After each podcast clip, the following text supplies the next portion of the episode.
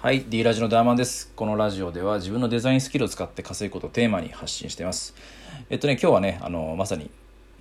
うん、デザインの話、まあちょっとイラストの話かな。それをしてみようと思います。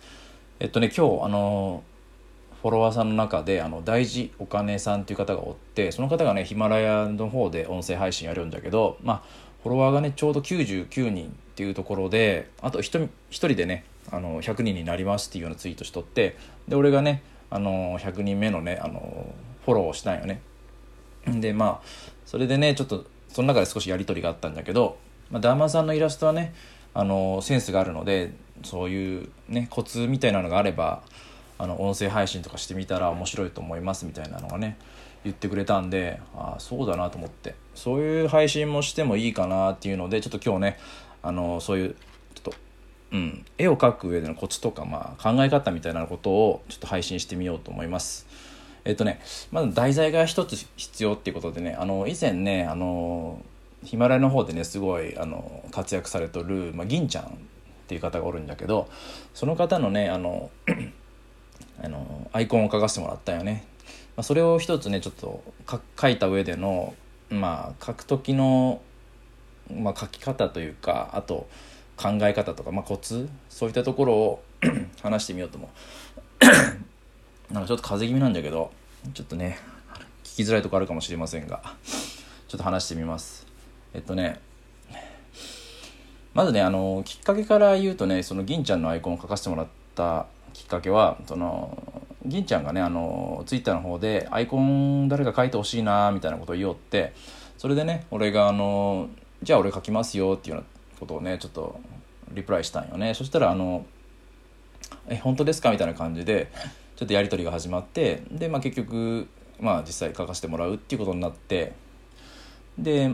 まああの今のね使ってもらっとるイラストをね最終的にはねあの納品したっていう感じなんよね。うん。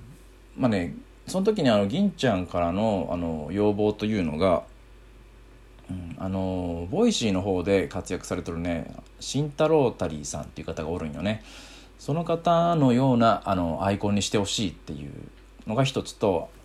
次にあのアニメとかあの漫画のね銀魂の坂田銀時っていうねキャラクターおるんだけどそれがすごい好きなんで、まあ、それに近いような印象にしてほしいっていうねこの2つの要望があったんよね。でまあ分かりましたっていうことでねまあ、それに近いような感じのイラストを、まあ、描こうと思ってね、まあ、いろいろ考えたんよねそこで。うん、だけどねあのまず慎太郎たりさんはあのボイシーで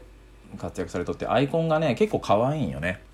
割とデフォルメされたキャラでから、まあ、それをねいろいろまあどうしようかなっていうのでここで研究しだしてうんまあ、研究っていうほどでもないけど、まあ、その絵柄をね見てからねどういうものにしようかなって、まあ、ある程度やっぱ近いものがいいかなっていうので、あのー、それでねちょっとまあインスパイアというか参考にさせてもらいました。うん、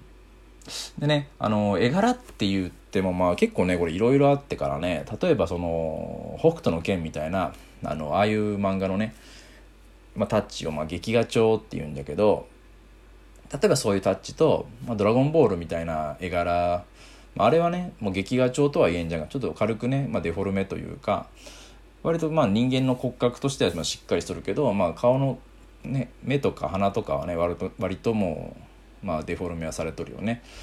でそういう絵柄によって見る人の印象って全然変わってくるんよね。なんでなのでねその自分の中ではねあのジャンル分けをしとんだけど、まあ、まあ、北斗の拳がまあ劇画調だと。で「ドラゴンボールは」まあ、絵がうまくて、まあ、ディティールは詳細で、まあ、かっちりした線だなっていうような感じの、まあ、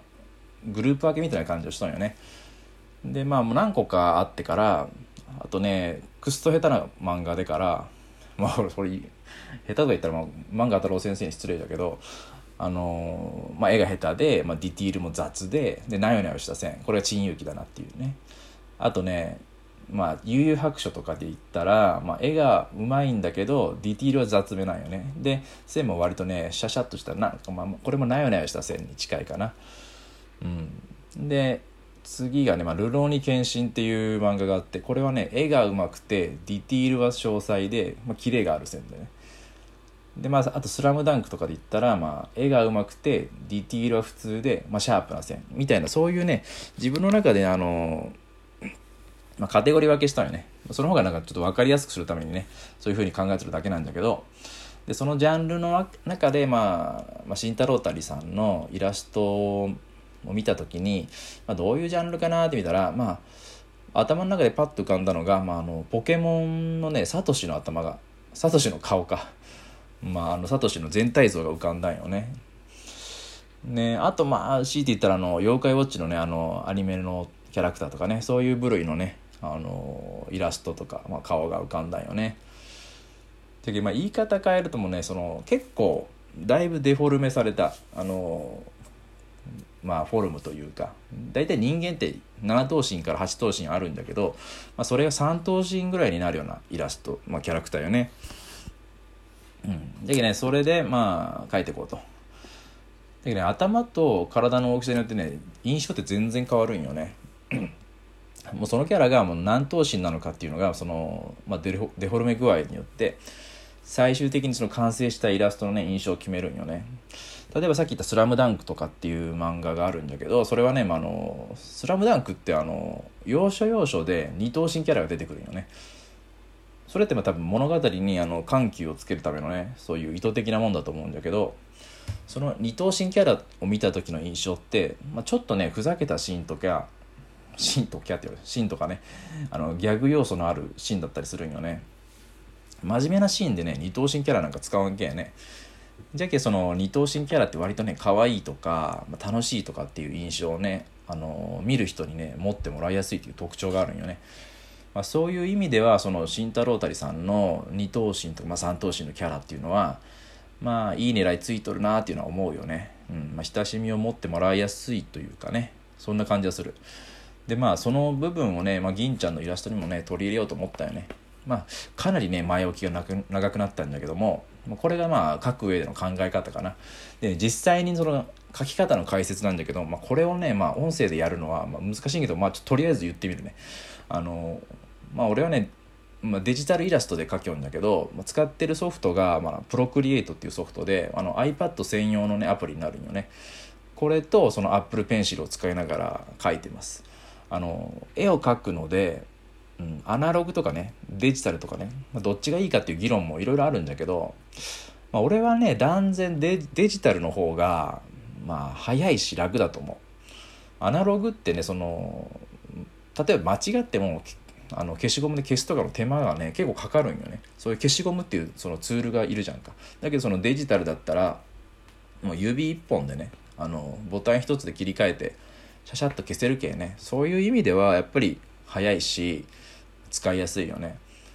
うん、じゃけまあこのデジタルイラストのね何がいいかっていうのはまたね後日ね違う放送でも話したいと思います。でその銀ちゃんのイラストなんだけども、まあ、先ほど言ったようなそのデフォルメされたキャラっていうことだよね。それをねあの念頭に置きながらそのプロクリエイトっていうソフトで、まあ、書いていくっていう風にしたんよね。まあ、最初にねあの鉛筆で下書きをしてであのプロクリエイトっていうソフトはあのいろんなブラシがあってから鉛筆のブラシもあればあの毛筆のようなブラシもあるし、まあ、マジックペンのようなブラシもあって多種多種多種もう言えてない。多種多様にねあるんよね。やっぱねそのそこがねデジタルイラストのまあ良さというかね、まあ、これはねアナログじゃなかなかできんとこだと思うよね。でその鉛筆ブラシでまずラフスケッチをして、まあ、ざっくり描いてってその時点で、まあ、詳細にまあ、書きはせんのんだけども、まあ、ざっくりの全体像が分かる段階で、まあ、銀ちゃんに見せてでね修正がまあ入ることも考えて、まあ、考えとったんで、まあ、ある程度の形でね、まあ、そこでもう作業をストップして、まあ、ライあのラフ案をね銀ちゃんに提出したんよね。でね銀ちゃんが特にね修正もなくてねあのもう全然 OK ですみたいな感じで来たけでまあそこから本制作に入る形になって本制作はあのペン入れと色塗りっていう段階なんだけどペン入れはねあのまあこれもねちょっと自分の中では一つ考えを持っとってあの太めのねブラシで描いていくっていうところがね自分のこだわりというか、まあ、これがまあ俺自身のねイラストの真骨頂だと思ったよね。まあ肝の部分というも言うべきかね。あのそれが、まあ、線のね抑揚なんよね。線の抑揚って何かって言ったら、まあ、簡単に言ったらあの線のね強弱なんよね。太い部分もあれば細い部分もあるっていうそういうイラスト。だけそれによってあのイラストにねダイナミックな表現が可能になるよね。あの印象としてはあの男性らしいイラストになるかなと思ったんよね、うん。まあ、あのまあ言うてね、まあ、俺もこのイラスト自分でね、まあ、の100%編み出したわけじゃなくて やっぱりあのこういうイラスト描きたいなっていう人が、まあ、お二方おってその方がねあのゴッドテイルさんって人とフーライダーさんって人がおるんよね。この2人の映画ねめちゃくちゃかっこいい。あの下にあの概要欄のリンク貼っとくけ見てほしいんだけどももうめちゃくちゃかっこいい。まさすがにねこの領域までに俺と到達してないけどもいずれは近づきたいなっていう思いがあるんよね。じゃけねだからそのお二方のイラストにね近づくようにまあ俺もいまだにね練習しようんだけどね。うん、でそのお二方もやっぱりねそのイラストのね線の抑揚がねめちゃくちゃ効いとんよね。もうエッジが効いとるというかもうね。まあ、もっと言えばねその線の抑揚プラス影なんよね、まあ、影でその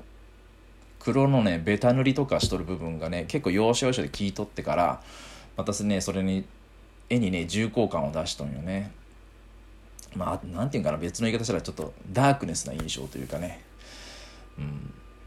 まあ、さっき言ったねその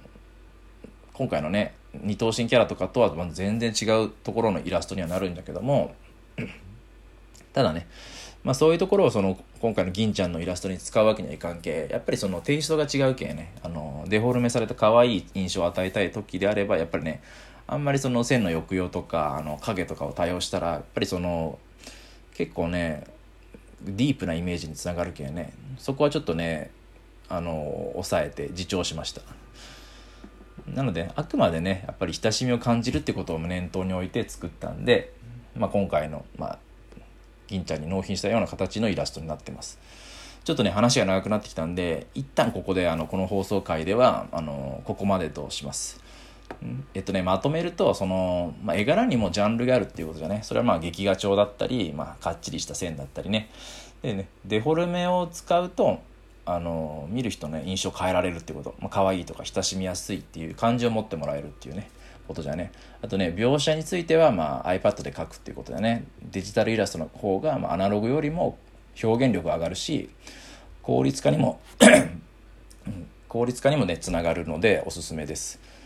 えっとね最後ねあと各手順としては下書きからのペン入れとそれで最後に色塗りじゃね。今回はねペン入れのね部分まで話しました。で次回はねあの銀ちゃんのイラストのえっとその色塗りのところとその後のね加工処理のところ。をちょっと話してみたいと思いますのでまたお楽しみにということで。じゃあ今回のラジオは以上にします。はい。じゃあまた次回のラジオで会いましょう。じゃあの。